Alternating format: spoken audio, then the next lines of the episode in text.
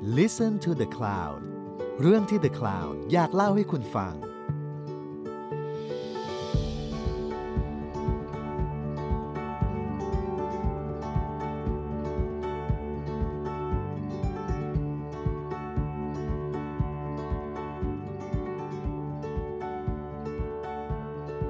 สวัสดีครับ ท่านผู้ฟังครับ วันนี้เรามาเข้าสู่รายการ My Planet Portfolio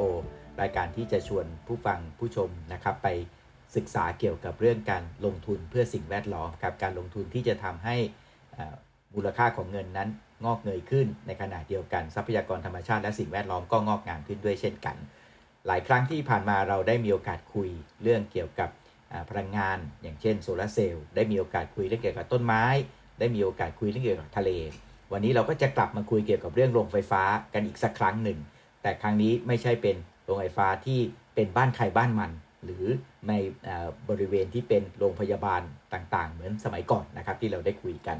แต่ครั้งนี้จะเป็นโรงไฟฟ้าที่มีการลงทุนร่วมกับชุมชนนะครับ วันนี้ผมได้เรียนเชิญนะครับ คุณชัชพลประสบโชคนะครับ CEO ของ UAC Global นะครับ มาพูดคุยกับเราเรื่องเกี่ยวกับโรงไฟฟ้าชุมชน สวัสดีครับ คุณชัชพลครับ ครับ สวัสดีครับ สวัสดีคุณครัชับชพลนี่ก็เป็นเพื่อน กับเป็นเพื่อนกันมาเลยนะครับ ก็เอ่ออยากจะอาขอเรียกชัดแล้วกันนะครับ คุณชัดนะครับคุณมาตามสไตล์ของเพื่อนที่เรารู้จักกันมานานนะครับอ่าอยากจะรบกวนชัดช่วยเล่าให้ฟังนิดนึงครับว่าทาง UAC Global เนี่ยนะครับได้ให้เข้ามาสนใจเกี่ยวกับเรื่องโรงไฟฟ้าชุมชนเมื่อไหร่นะครับแล้วโครงการแรกที่ทำเนี่ยเวลาเราพูดคำว่าโรงไฟฟ้าชุมชนเนี่ยมันมันเป็นโรงไฟฟ้าประเภทไหนอย่างไรครับ ครับ ก็เรียนอย่างนี้นะครับว่าเอ่อ บริษัทที่ผมทำงานเนี่ยนะครับ UAC Global เนี่ยเราก็ทำโครงการโรงไฟฟ้า ผมต้องเรียกว่าเป็นโรงไฟฟ้าต้นแบบนะครับเป็นโรงไฟฟ้าขนาดเล็กนะครับใช้เชื้อเพลิงเป็นพืชเป็นพืชนะครับพืชพืชพลังงานนะครับ แล้วก็เราสร้างโรงงานต้นแบบจริงๆเป็นไปตามนโยบายของรัฐบาล ตั้งแต่เกือบเอ่อเจ็ดแปดปีที่แล้วนะครับสมัยนั้นเนี่ยรัฐบาลสมัยนั้นเนี่ยกับกระทรวงพลังงานก็มีนโยบาย นะครับที่จะผลักดันส่งเสริมให้เกิดการสร้างโรงไฟฟ้าขนาดเล็ก โดยใช้พืชพลังงานนะครับมาทำประโยชน์นะครับโดยการใช้กระบวนการหมัก แล้วก็ทำให้เกิดไบโอแก๊สแล้วก็เอาแก๊สมีเทนหรือแก๊สธรรมชาติไอแก๊สไบโอแก๊สที่ได้เนี่ยไปผลิตไฟฟ้าต่อนะครับโครงการแรก UAC เนี่ยเราลงทุนทำมาเนี่ยก็ตั้งอยู่ที่อำเภอแม่แตงจังหวัดเชียงใหม่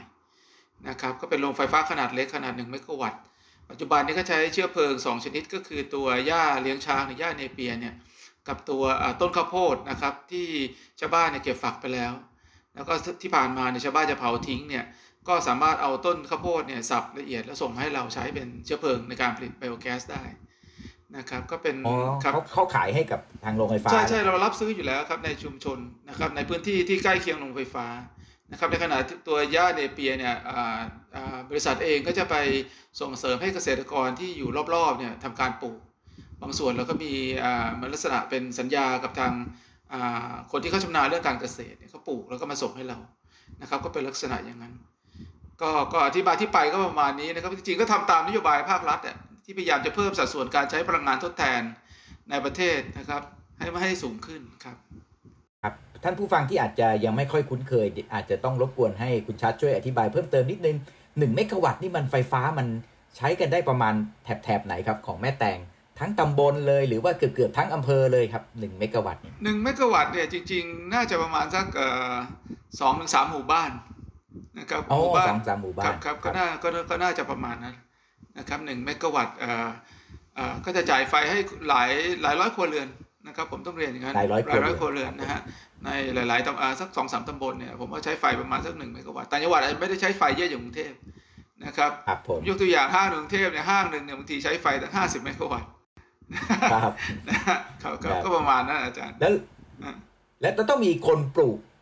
อ่าพืชนะ อย่างเช่นหญ้าเลี้ยงช้าง หรือว่าข้าวโพดสักกี่คนครับที่มาต้องมา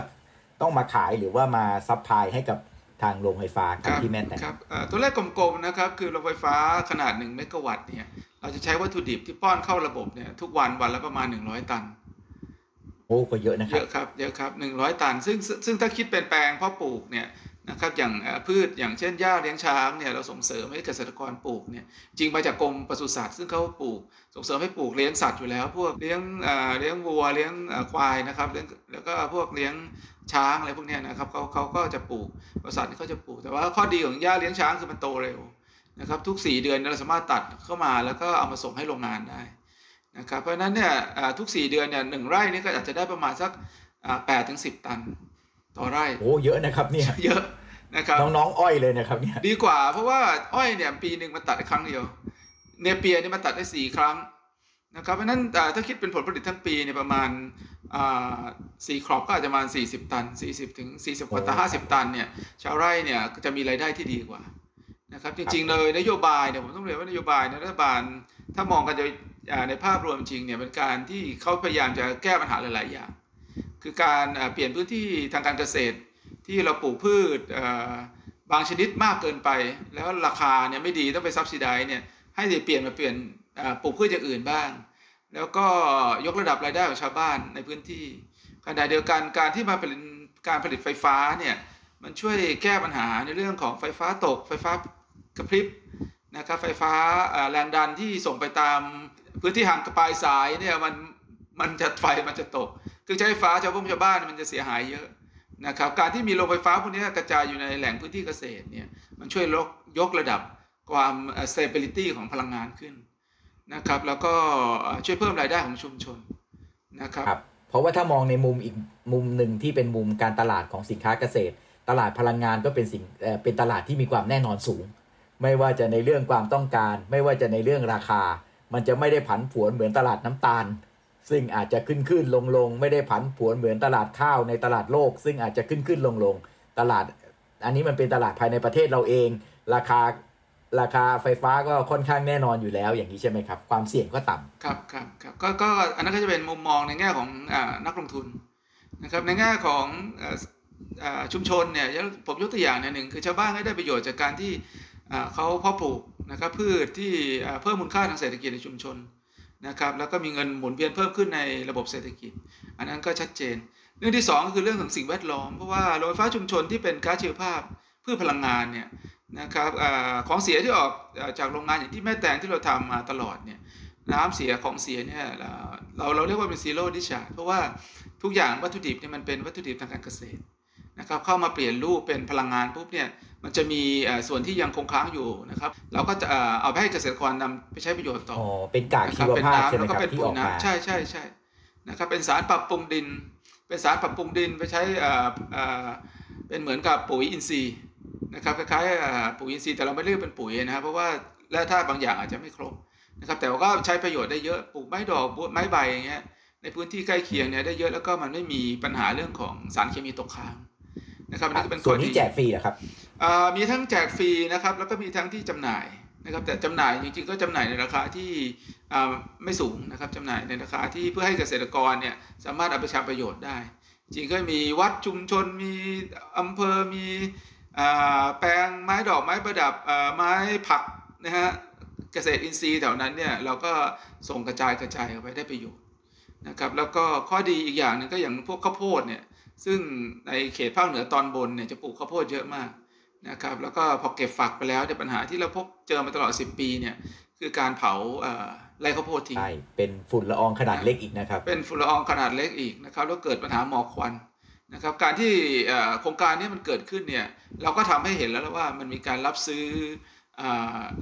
เศษของเหลือจากภาคเกษตรจริง ๆ นะครับ คือต้นข้าวโพดเนี่ยชาวบ้านสามารถตัดสับละเอียดแล้วส่งเรา แล้วตัวนี้เนี่ยจริงๆก็ค่อนข้างดีในการที่จะให้ผลผลิตของไบโอแก๊ส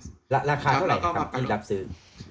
เอ่อถ้าข้าวโพดเนี่ยเราซื้ออยู่มาสักเจ็ดสิบตังค์เจ็ดสิบแปดสิบตังค์สับแล้วใช่ไหมครับสับแล้วซึ่งค่อนข้างดีนะครับจากที่เขาเขาเขาต้องเผาทิ้งหมดนะครับคือตลาดของพวกนี้เนี่ยบางทีไปทำอาหารสัตว์ได้แต่อาหารสัตว์เนี่ยการบริโภคการนำไปใช้เนี่ยมันไม่เยอะนะครับราคาอาจจะสูงกว่านี้ แต่ว่าก็อาจจะซื้อเดือนหนึ่งสิบตัน ยี่สิบตันเลยแต่ของผมเนี่ยผมใช้วันหนึ่งร้อยตัน รับหมดเลยทั้งนั้นมันก็เป็นภาพเออนะฮะก็โมเดลอย่างเราทำเนี่ยจริงมันไม่ใช่ประเทศแรกในโลกนะครับ ประเทศในยุโรปเนี่ยในเยอรมันในฝรั่งเศสในอิตาลีหรือประเทศทางยุโรปเนี่ยก็เขาส่งเสริมพลังงานทางเลือกพลังงานทดแทนเนี่ยตัว biogas จากพืชพลังงานเนี่ยเป็นตัวหนึ่งที่เขาทำควบคู่กับลักษณะของพวกโซล่าร์แล้วก็พวก wind นะครับถ้าไปตามชนบทในยุโรปเนี่ยจะเห็นเยอะเลย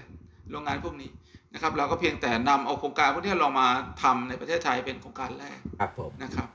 ขอขอถามกรณีหญ้าเนเปียร์นิดหนึ่งครับ รับซื้อเท่าไหร่นะครับ กรณีหญ้าเลี้ยงช้างนี่หญ้าในเปียเนี่ยมันจะเป็นพืชที่สามารถปลูกครั้งเดียวแล้วมันอยู่ได้หลายปีนะครับเกษตรกรเนี่ยจะดูแลน้อยนะครับ ก็มีหน้าที่แค่อ่าลงแปลงปลูกครั้งแรกแล้วก็ปล่อยให้มันเติบโตมาถึง 3-4 เดือนก็ตัดมาขอบหนึ่งนะครับ เครื่องจักรในการตัดเนี่ยเราก็จะพอไวให้นะครับนะครับ นะครับ เราจะส่งเครื่องจักรไปช่วยตัดให้นะครับเพราะฉะนั้นเรารับซื้อที่ประมาณอ่า400 บาทต่อตันนะครับ400 500 บาทต่อตันประมาณนั้นนะครับ แล้วแต่อ่าคุณสมบัติแล้วแต่คุณภาพของหญ้าครับ ต้องใช้ปุ๋ยฉีดยากำจัดศัตรูพืชไหมครับ เออไม่ต้องเลยครับ เพราะว่าหญ้ามันก็คือหญ้าครับครับคือขอัอนให้นี้มีแดดขอให้มีแดดมีความชื้นหน่อยน้ำมีความชื้นนะมันก็เติบโตด้วยตัวเองแล้วมันเติบโตได้เร็วแต่ว่าอาจจะต้องเติมปุ๋ยบ้างแล้วก็เอาอ่าน้ำหมักที่ออกจากกระบวนการเราเนี่ยวนกลับไปให้ในแปลงอ๋อ นะครับมันก็เป็นลักษณะของอ่าการหมุนเวียนนะครับก็จะเป็นลักษเพราะณะฉะนั้นไอ้ความกังวลเกี่ยวกับเรื่องของเออการใช้สารเคมีในภาคการเกษตรก็ลดน้อยลงด้วยลดน้อยลงด้วยครับไม่จำเป็นต้องไปฆ่าฆ่าแมลงอะไรเพราะมันต้นหญ้าอยู่แล้วนะฮะแต่ว่าหญ้าพวกนี้มันโตเร็วแล้วเก็บอ่าอ่าเก็บน้ำตาล เก็บแป้งไว้ในตัวมันได้ค่อนข้างเยอะครับครับอย่างกรณีที่แม่แตงเนี่ยมีชาวบ้านมาร่วมส่งวัตถุดิบให้นี่สักกี่กี่คนนะครับเอ่อตอนนี้น่าจะประมาณเกือบ 30รายอืม นะครับครับทั้งผมทั้งที่เป็นหญ้าเนเปีย แล้วก็ทั้งที่เป็นเอ่อต้นข้าวโพดนะครับแต่ข้าวโพดเนี่ยมันจะเป็นฤดูกาลนิดนึงเพราะว่าข้าวโพดปีหนึ่งเนี่ยเขาปลูกกันสองครั้งนะครับสองครอบนะครับว่าก็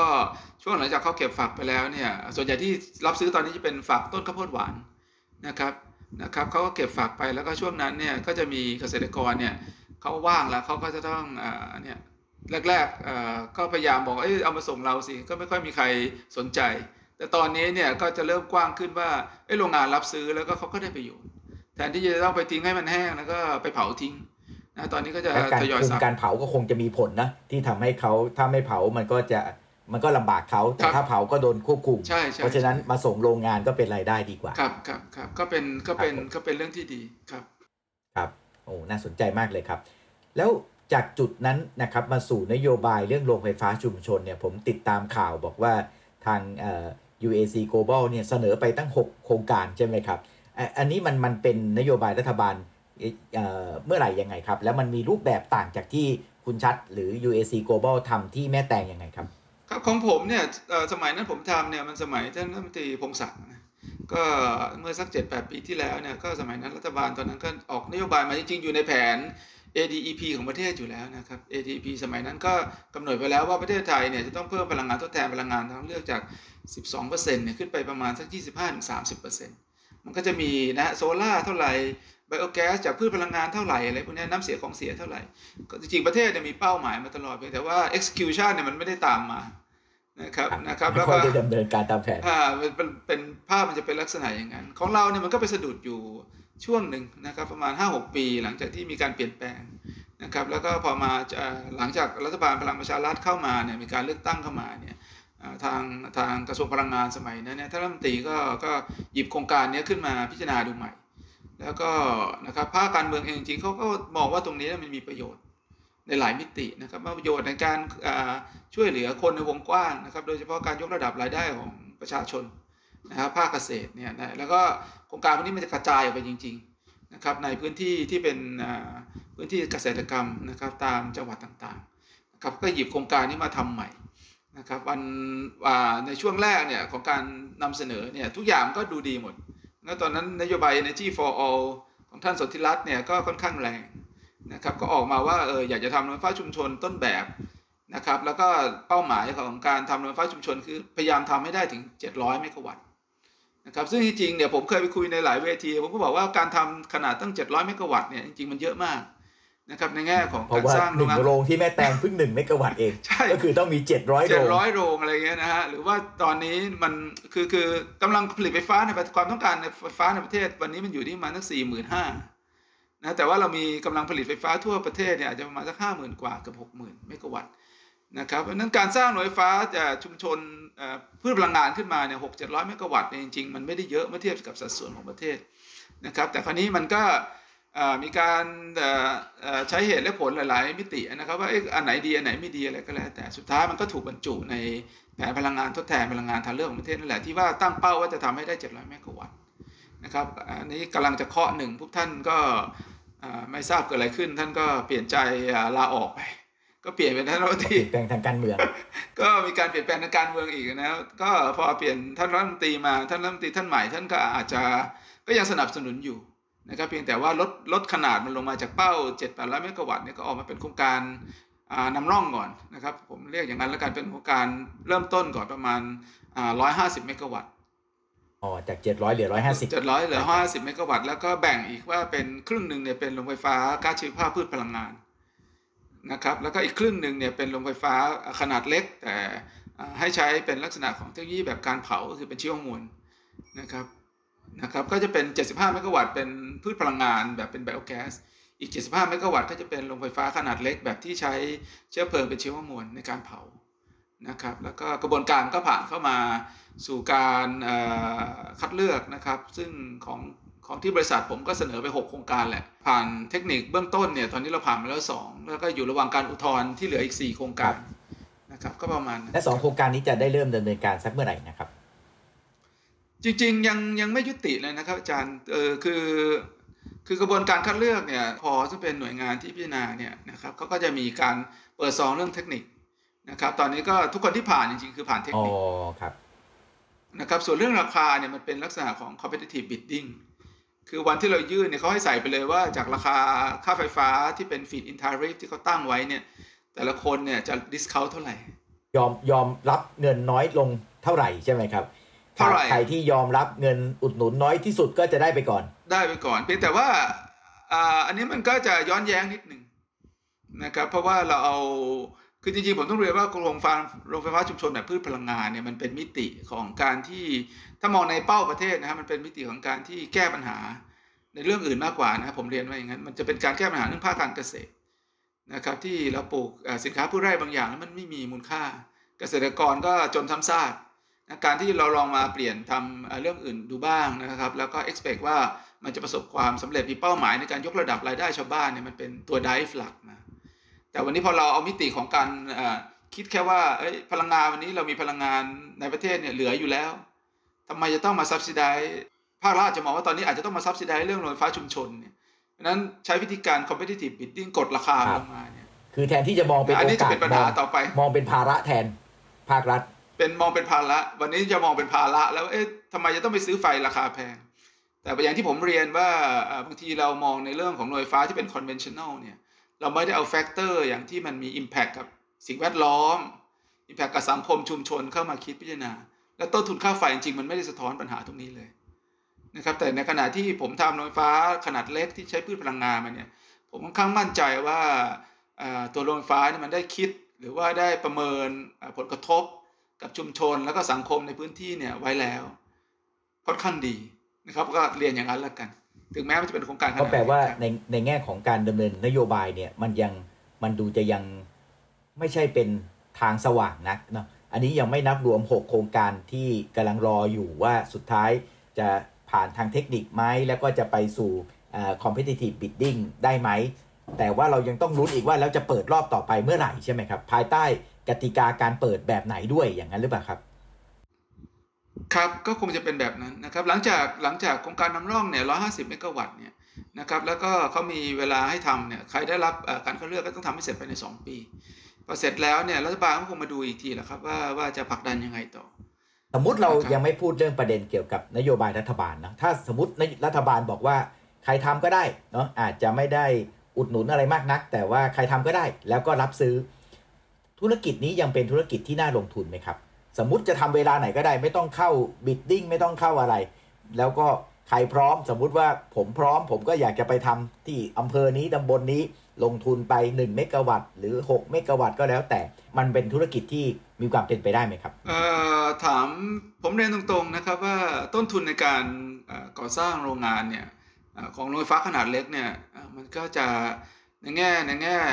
economy of scale เนี่ยมันก็จะสูงกว่าโรงงานไอโรงไฟฟ้าขนาดใหญ่อยู่แล้วล่ะนะครับเพราะนั้นพอคิดเป็นต้นทุนในการดำเนินการเนี่ยมันก็จะสูงกว่านะครับแล้วต้นทุนของอพืชพลังงานเนี่ยจริงๆก็ก็ถ้าเรามองในแง่ของการยกระดับรายได้ชาวบ้านเนี่ยอย่างใน concept ของการยกระดับรายได้ชาวบ้านเนี่ยผู้ประกอบการเองก็คงจะไม่ไปกดราคาชาวบ้าน เราก็จะมีการกำหนดของการระดับราคาที่เราต้องการรับซื้อหรืออะไรเงี้ยนะฮะมีการประกันราคารับซื้อเนี่ย แต่ว่าถ้าเราใช้ลักษณะของ competitive bidding เนี่ยสิ่งที่มันจะเกิดคือว่าถ้าผมต้องการทำให้ตัวโรงงานอยู่รอดเนี่ยนะครับราคารับซื้อเนี่ยที่มันควรจะเป็นเนี่ยมันก็ต้องพยายามจะไปต่อรองเพื่อให้มันถูกลงครับผมนะมันมันจะมันมันจะเป็นภาพอย่างเงี้ยนะฮะว่าว่าสุดท้ายแล้วเราต้องการเป้าเป้าของมันคืออะไร แต่ในแง่ของในแง่ของนักลงทุนเนี่ยถ้าเกิดหนึ่งคือราคาค่าไฟเนี่ยชัดเจนนะครับอย่างที่ผ่านมาเนี่ยเรามีการกำหนดราคา Feed-in Tariff โรงไฟฟ้าแต่ละประเภทไม่เท่ากัน ซึ่งจริงๆ รัฐบาลเนี่ยหรือกระทรวงพลังงานได้ศึกษามาเป็น 10 ปีแล้วนะครับทั้งตัวอย่างในเมืองนอกแล้วทั้งตัวอย่างในประเทศไทยนะครับมีสถาบันการศึกษา third party มาทำการศึกษาวิจัยให้ผมว่ามีหลายเปเปอร์มากเลยนะครับแล้วก็มีการกำหนด define อัตราค่าไฟอยู่แล้วว่าไฟฟ้าโซลา่าต้องประมาณนี้โรงไฟฟ้าถ่านหินประมาณนี้นะครับโรงไฟฟ้าพืชพลังงานประมาณนี้ คือถ้าเรา ถ้าเราเก็บข้อมูลตรงนี้มาใช้เป็นประโยชน์เนี่ยจริงๆเราก็ต้องยอมรับว่าโรงไฟฟ้าแต่ละประเภทเนี่ยต้นทุนไม่เหมือนกันหรอกนะครับแล้วก็ค่าไฟก็ต้องไม่เหมือนกันนะครับเพียงแต่ว่าเราจะจัดสรรมันยังไง คือถ้ารัฐบาลรักษาระดับราคา Feed-in Tariff ตามที่เคยมีการประกาศมีเคยศึกษาไว้ตามในแผนแม่บทเนี่ยผมเชื่อว่าแล้วเปิดให้ทำนะผมเชื่อว่าจะมีคนทำเยอะเพียงแต่นะครับเป็นอย่างที่ผมเรียนว่าโรงไฟฟ้าโรงหนึ่งเนี่ยมันต้องกระจายไปในพื้นที่ในพื้นที่ห่างไกล และอย่างโรงไฟฟ้าขนาดหนึ่งเมกะวัตต์เนี่ยต้องใช้วันละหนึ่งร้อยตันนะครับวันนี้โรงไฟฟ้าชุมชนที่ออกมาตามตามที่กำลังทำกันอยู่เนี่ยจะเป็นขนาดประมาณ 3 เมกะวัตต์ ก็ต้องใช้วัตถุประมาณ 300 ตันต่อวันนะครับใช้พื้นที่ปลูกพืชไร่เนี่ยประมาณสักสามพันถึงสี่พันไร่เพราะนั้นเนี่ยนอกจากการสร้างโรงไฟฟ้าอีกแล้วมันต้องไปจัดการพื้นที่ปลูกอีกสามพันถึงสี่พันไร่ ต้องมีเกษตรกรที่เป็นเครือข่ายที่ประมาณ 200รายนะครับเพราะนั้นถ้ามองในแง่ของการจัดการเนี่ยถ้าเราทำสัก 500 500โรงเนี่ย จริงๆเราจะมีความเกี่ยวข้องกับคนเนี่ยเป็นล้านคนนะครับลักษณะอย่างนั้นมันมันมันผมว่ามันก็เต็มที่แล้วของสเกลของประเทศไทยนะครับการที่ทำโรงไฟฟ้าชุมชนอะไรเงี้ยแต่ว่าภาคเอกชนสนใจไหมผมว่าถ้าค่าไฟมันนิ่งนะฮะตาม Feed-in Tariff เนี่ยโครงการมันน่าสนใจ แล้วก็มันช่วยในเรื่องของ ESG เยอะในเรื่องของสิ่งแวดล้อม ในเรื่องของคาร์บอน emission ในเรื่องของการยกระดับรายได้ของชาวบ้านอะไรพวกนี้ บริษัทบริษัทใหญ่ๆเนี่ยจะมองเห็นว่าเอ้ยอันนี้มันก็น่าทำนะผมอาจจะได้ไม่ได้กำไรอะไรเยอะแยะหรอกแต่ว่ามัน contribution กับไปในสังสังคมชุมชนมันมีเยอะ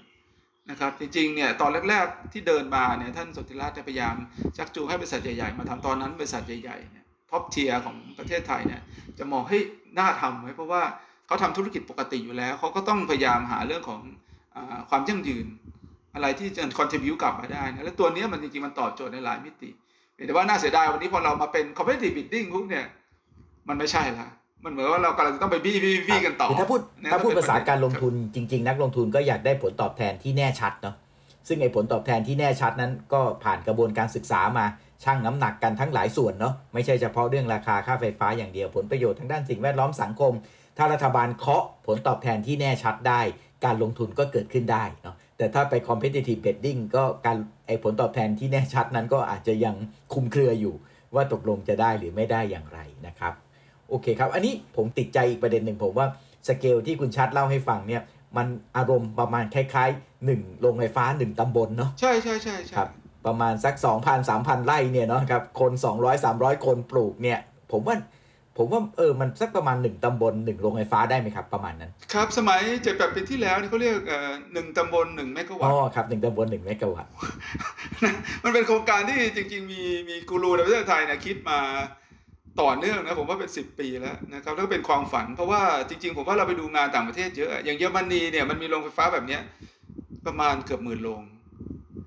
นะครับแต่ว่าไม่ได้บอกความว่าเขาพึ่งแต่โรงไฟฟ้าพวกนี้ก็จะมีโรงไฟฟ้า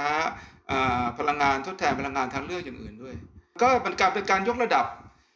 ของคนทั้งประเทศอะนะครับจริงๆแล้วเรียนอาจารย์อย่างนั้นแล้วกันครับคือถ้ามองในแง่การเกษตร ผมบอกว่าผมก็มองเลยว่านี่คือตลาดที่แน่นอนของเกษตรกร แต่ถ้ามองในแง่โรงไฟฟ้านี่ผมคิดว่าบางช่วงเราแดดเยอะเราก็ผลิตจากแสงอาทิตย์ไป แต่ช่วงไหนที่ไม่มีแดดโรงไฟฟ้าแบบนี้ไม่ต้องการแดดใช่ไหมครับ คือต้องการแดดเฉพาะตอนปลูก แต่ตอนรันก็สามารถรันเวลาไหนก็ได้ใช่ไหมครับ เพราะฉะนั้นมันก็เสริมความมั่นคงซึ่งกันและกัน โรงไฟฟ้าพืชพลังงานเนี่ยมันเดินได้ 24 ชั่วโมง ต่อเนื่อง 7 วันต่อสัปดาห์นะครับ reliability ของของโรงโรงไฟฟ้าพวกนี้เนี่ยจริงๆสูงมากนะครับ ก็ผมว่าไม่ได้ต่างไม่ไม่ได้ต่างกับโรงไฟฟ้า conventional เท่าไหร่ นะครับ85% up เนี่ยผมว่าทำได้เพราะว่าผมเดินมา 4-5 ปีแล้วที่ที่แม่แตงส่วนใหญ่ปัญหาที่เราเจอเนี่ยของการที่เราจ่ายไฟไม่ได้เนี่ยจะเกิดจากปัญหาสายส่งในระบบมากกว่าสายส่งที่รับไฟจากเราไปเนี่ย มันเกิดฝนตกฟ้าร้องนะงูปีนขึ้นเสาไฟฟ้าเนี่ยมันตัดระบบออกหมดเลยนะฮะอันนี้มันเป็นภาพอย่างนั้นครับ คุณคุณชาติครับผมผมเห็นในเอ่อนโยบายของรัฐบาลน่าจะเป็นของรัฐมนตรีท่านครับท่านสนธิรัตน์เนี่ย มีการพูดบอกว่าชุมชนต้องมาถือหุ้นด้วยเหรอครับ ใช่ครับรูปแบบของรถไฟฟ้าชุมชนที่เปิดในรอบนี้เนี่ยก็จะต้องมีการตั้งรัฐวิสาหกิจชุมชนนะครับซึ่งประกอบด้วยชาวบ้านนะครับในชุมชนเนี่ยไม่ต่ำกว่า 200รายนะครับมีหน้าที่มาปลูกแล้วก็จัดหาวัตถุดิบนะครับก็คือพืชพลังงานต่างๆให้กับโครงการ แล้วเราก็จะให้ผลตอบแทนในรูปของการที่ให้ชุมชนเนี่ยได้สิทธิ์ในการขายวัตถุดิบ แล้วก็ ได้หุ้นที่เราเรียกเป็นหุ้นบริษัทสิทธิ์นะครับ กับทางชุมชนไปนะครับประมาณร้อยละสิบนะครับแล้วก็ชุมชนเขาจะได้ผลตอบแทนในเรื่องของการขายพืชพลังงาน แล้วก็สิ้นปีโรงงานมีปันผลมีกำไรเนี่ยเขาก็ได้ในส่วนของปันผลในส่วนหุ้นเขาถืออยู่ 10%แล้วก็จะมีการผลประโยชน์ในเรื่องของกองทุนโรงไฟฟ้านะครับซึ่งอันนี้เป็นเรื่องปกติอยู่แล้วโรงไฟฟ้าเวลาไปตั้งที่ไหนจะมีกองทุนโรงไฟฟ้า แล้วก็จะเอาเงินตรงนั้นไปทำประโยชน์กันต่อไป ก็แปลว่าจะได้ 3 ส่วนถูกไหมครับหนึ่งก็คือ ราคาครับขายวัตถุดิบคร่าวๆซึ่งอันนี้จะเป็นของใครของมัน อันที่2ก็คือครับตัววิสาหกิจชุมชน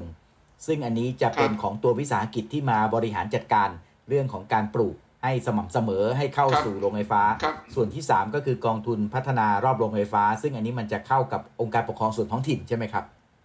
ครับครับก็จะเป็นรูปแบบโอ้ถ้าอย่างนั้นมันก็เหมือนกับว่าสามารถที่จะทำให้แต่ละคนมีรายได้เพิ่มขึ้น ตัวบริหารจัดการก็เข้มแข็งขึ้น แล้วก็ท้องถิ่นก็สามารถจะมีงบประมาณที่จะไปเอ่อพัฒนาคุณภาพชีวิตของประชาชนในท้องถิ่นด้วยนะครับ แล้วครับมันพอเป็นไปได้ไหมครับที่คนภายนอกอย่างผมเนี่ยสมมุติว่าเรามีเงินเก็บเนาะตามชื่อรายการ My Planet Portfolio ผมก็อยากจะแบบว่า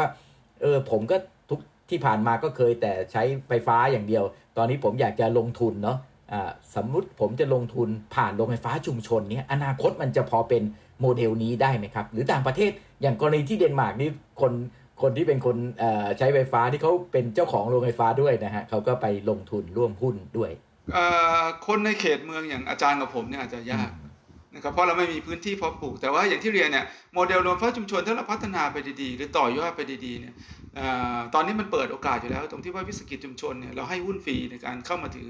ร่วมกับโครงการเป็นหุ้นบริษัทสิบเปอร์เซ็นต์ นะครับถ้าต่อยอดไปแล้ววิสาหกิจชุมชนตรงนี้ทำได้ดีนะครับมีรายได้งอกเงย และชาวบ้านมีมีฐานะมีความเป็นอยู่ที่ดีขึ้นสามารถเอาเงินตรงนี้มาซื้อหุ้นเพิ่แต่มงเติมามซื้อหุ้นต่อของโรงไฟฟ้าใช่เพราะที่จริงเราพยายามจะสร้างความรู้สึกของการเป็นเจ้าของอยู่ในพื้นที่อยู่แล้ว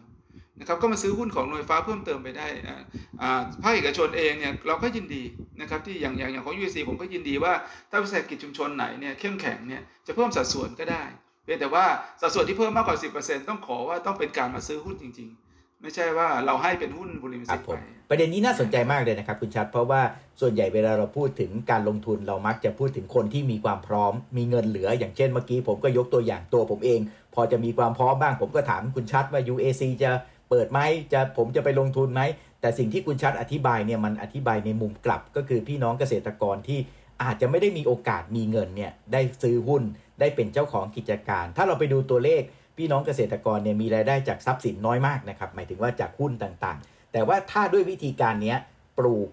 ดูแล ขายได้เงินกลับมาสามารถแบ่งมา แล้วก็ลงทุนในทรัพย์สิน ต่อมาก็จะทำให้เขามีรายได้เพิ่มขึ้นอีกหนึ่งช่องทางอีกด้วยนะครับซึ่งอันนี้ก็เรียกว่าน่าสนใจมากเลยนะครับแล้วถ้าเป็นคนมาซื้อหุ้นเองก็น่าจะค่อยๆ มามีส่วนในการบริหารจัดการของกิจการได้ด้วยใช่ไหมครับ คือโรงไฟฟ้ามันต้องตั้งอยู่ในชุมชนอยู่แล้วอะ นะครับมันก็จะอยู่ในพื้นที่กระจายไปตามตำบลต่างๆ ผมผมเรียนเสริมอย่ไอ้โรงไฟฟ้าชุมชนเนี่ยซึ่งมันจะกระจายเนี่ยอีกหน่อยเนี่ยมันอาจจะไปลิงก์กับลักษณะของวันนี้ประเทศไทยมันจะเดินไปแล้วคือการใช้ EV นะ EV car เนี่ยนะครับซึ่งซึ่งทุกประเทศเนี่ยมันจะเดินไปสู่รถ EV แหละปัญหาของ EV car ก็คือต้องมีสถานีอัดประจุสำหรับรถนะครับ แล้วก็ถ้ามันจะทำให้สำเร็จมันต้องกระจายไปทั่วประเทศ นะครับเพราะนั้นมันจะเป็นมิติที่ผมว่าประเทศเนี่ยมันต้องคิดกันใหม่เยอะเรื่องของการสร้างโรงไฟฟ้านะมิติหนึ่งที่ผมค่อนข้างเห็นด้วยก็คือว่าการสร้างโรงไฟฟ้าขนาดเล็กๆนี่แหละตามชุมชน พร้อมกับสถานีอัดประจุเนี่ยนะครับแทนที่ประเทศจะต้องไปสร้างโรงไฟฟ้าขนาดใหญ่ๆเดินสายส่งเข้าไปโอ้โหเป็นยิบยับไปหมดเลยนะครับคอสตรงนั้นเนี่ยมันมันผมว่ามันอาจจะไม่จำเป็นต้องทำกันขนาดนั้น อาจจะต้องมาคิดใหม่เราสร้างโรงไฟฟ้าเล็กๆกระจายนี่แหละแล้วก็มีสถานีอัดประจุอยู่ในชุมชน ชุมชนเขาเป็นเจ้าของสถานีนึกนึกต่อเลยว่ามีโรงไฟฟ้าด้วยวิสาหกิจชุมชนอาจจะเก็บเงิน อาจจะไม่ได้มาซื้อหุ้นโรงไฟฟ้า แต่ไปทำสถานีอัดประจุก็ได้ใช่ไหมครับก็อย่างนั้นอย่างนั้นก็เหมือนกับนะมันก็จะเปิดโอกาสทางธุรกิจอีกเยอะถ้าเกิดเรามองให้มันเห็นภาพครับที่มันใหญ่ก็อาจจะคล้ายๆเปรียบเทียบว่าปั๊มน้ำมันตอนนี้ไม่ไม่ได้เป็นของชุมชน แต่ว่าต่อไปสถานีอัดประจุเนี่ยอาจจะเป็นของชุมชน แปลว่าเวลาเขาไปอัดประจุเนี่ยเขาก็ได้เงินกลับคืนมาด้วย เพราะงั้นระบบเศรษฐกิจเนี่ยมันจะที่ที่รัฐบาลพูดคำว่า circular economy เนี่ยมันจะ circular economy จริง ๆ ไม่ใช่เฉพาะไอตัว material แต่ตัวเงินเนี่ยที่มันหมุนเวียนเนี่ยมันจะหมุนเวียนอยู่ในลักษณะของชุมชนจริง ๆ นะครับ โอ้น่าสนใจมากเลย ถ้าเราจะหวังสิ่งต่างๆ ที่เราคุยกันเนี่ยให้มันเป็นจริงมากขึ้นกว่าที่เป็นอยู่ทุกวันนี้ เราควรช่วยกันยังไงครับคุณชัด เอ่อผมว่าเอาเรื่องแรกก่อนคือเรื่องนโยบายโรงฟ้าชุมชนเนี่ยผมว่าก็จริงๆในภาคในภาคอุตสาหกรรมนะครับ นักลงทุนเองหรือว่าผมอยู่ในสมาคมกาชีวภาพหรือหลายๆที่ในสภาอุตสาหกรรมด้วยเราก็พยายามผลักดันให้มันเกิดโครงการขึ้นมาได้จริง ๆ ก่อนนะครับอันนี้ก็คงสเต็ปแรกซึ่งถ้าภายในเดือนกันยาตุลาเนี่ยถ้าถ้าไม่มีการช้าเนี่ยนะครับรัฐบาลจะวัดมา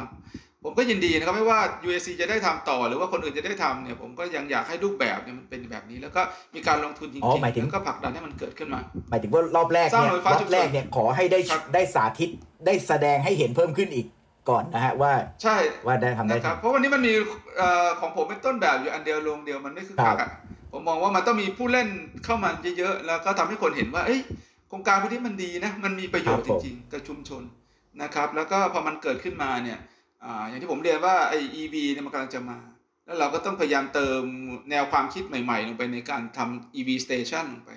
นะครับว่าไอ้ชุมชนมันควรจะได้สิทธิ์ในการทำนะทำไมไม่ให้ชุมชนก็ทำล่ะ มีโรงไฟฟ้าชุมชนมีสถานีอัดประจุของชุมชนก็จบแล้วนะแล้วชาวบ้านเองก็ก็ได้ประโยชน์ผมว่าอย่างนี้ยมันจะเกิดเร็วในมิจติริงๆแถวบ้านผมนี่ EV แต่มันก็มาสนุกเยอะกว่าที่เราเห็นเนาะแต่ว่าเป็น EV มอเตอร์ไซค์เดี๋ยวนี้แบบว่ามาเยอะมากเลยนะครับ ใช่ใช่ใช่ใช่ใช่ นะครับลักษณะอย่างเงี้ยผมว่าผมว่าชาวบ้านเนี่ยจะได้ประโยชน์เยอะแล้วก็เป็นอะไรที่โรงไฟฟ้าประเภทเนี้ยมันแทบจะไม่มีอของเสียมลพิษจากการเผานะครับโรงไฟฟ้าที่เป็นพืชพลังงานเนี่ยนะครับมันก็อย่างที่เชียงใหม่เนี่ยผมได้คาร์บอนเครดิตนะครับผมอยู่ในผมผมจะเป็นโครงการที่ได้ certify ตรงนั้นด้วยนะครับเพราะมันจะลดลดไอ้เรื่องของไอ้มีเทน emission อะไรพวกนี้เนี่ยหลาย ๆ อย่างนะครับแล้ว ผู้บริโภคไฟฟ้าที่ไม่ได้อยู่ในพื้นที่ที่เป็นพื้นที่ที่จะเพาะปลูกพืชพลังงานเหล่านี้นะครับ เราควรเชียร์โครงการเหล่านี้ เราควรเชียร์นโยบายอย่างนี้จากมุมไหนครับ เราควรมองยังไงครับอืมคือวันนี้เนี่ยจริงๆ คนที่จะจะค้านจะมองว่าโรงไฟฟ้าชุมชนพืชพลังงาน หรือโรงไฟฟ้าขนาดเล็กๆพวกเนี้ยมันจะมีต้นทุนในการผลิตไฟฟ้าสูงก็คือค่าไฟแพงนะครับค่าไฟแพงนะครับ แต่อย่างที่ผมเรียนเนี่ยวันนี้เนี่ยถ้าเราทำกันนะครับ แล้วก็เรามองในอีกมิติหนึ่งว่าเรา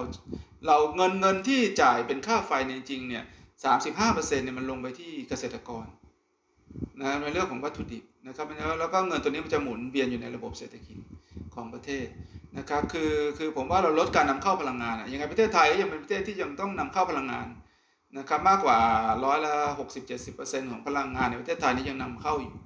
นะครับโดยฟ้าพวกนี้เนี่ยอย่างน้อยมันก็ทำให้เกิดเม็ดเงินที่หมุนเวียนในระบบเศรษฐกิจ ผมยกตัวอย่างที่เชียงใหม่ในขนาดที่ผม ปัจจุบันเนี่ยผมซื้อวัตถุดิบประมาณปีหนึ่งประมาณ 14 ล้านนะครับ 14 ล้านผลิตไฟได้ 1 เมกะวัตต์เนี่ย 14 ล้านเนี่ยที่อยู่ในชุมชนเนี่ยอาจารย์เป็นนักเศรษฐศาสตร์เนี่ยเรารอบหนึ่งปีหนึ่งเราอาจจะหมุนได้ 3 รอบ 4 รอบของเงิน 14 ล้านที่หมุนเวียนในระบบเศรษฐกิจมันช่วยทำให้ยกระดับขึ้นมาอีก 3-4 เท่าอะนะครับเพราะนั้นเนี่ยมันจะมีผลดีในระยะยาวเนี่ยถ้าเราสามารถสร้างได้ 500 โรง600 โรงเนี่ยแล้วอย่างโรงหนึ่งเราสมมติเราต้องซื้อวัตถุดิบประมาณ 40 ล้านโรงหนึ่งเนี่ย 120ล้านที่หมุนเวียนในชุมชนแล้วไม่ต้องทำโครงการเอ่อหนึ่งตำบลสิบล้านหนึ่งตำบลหนึ่งผลิตภัณฑ์ หรือกองทุนหมู่บ้านอะไรพวกนี้เราไม่ต้องรัฐบาลไม่ต้องเป็นภาระ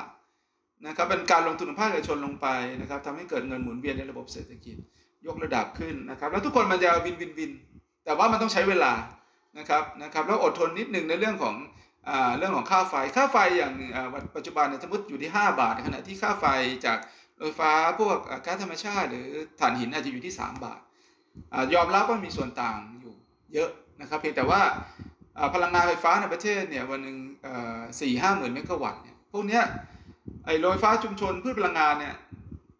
สองร้อยเมกะวัตต์สามร้อยเมกะวัตต์เนี่ยมันไม่ได้กระทบกับค่าไฟโดยรวมของประเทศเลยมันเพิ่มขึ้นมาแค่สักไม่ถึงสองสตาฐางนค์เฉลี่ยแล้วจะตกประมาณสักสองสตังค์สมครับสมมุติว่าเราเราใช้ประมาณสักห้าร้อยหน่วย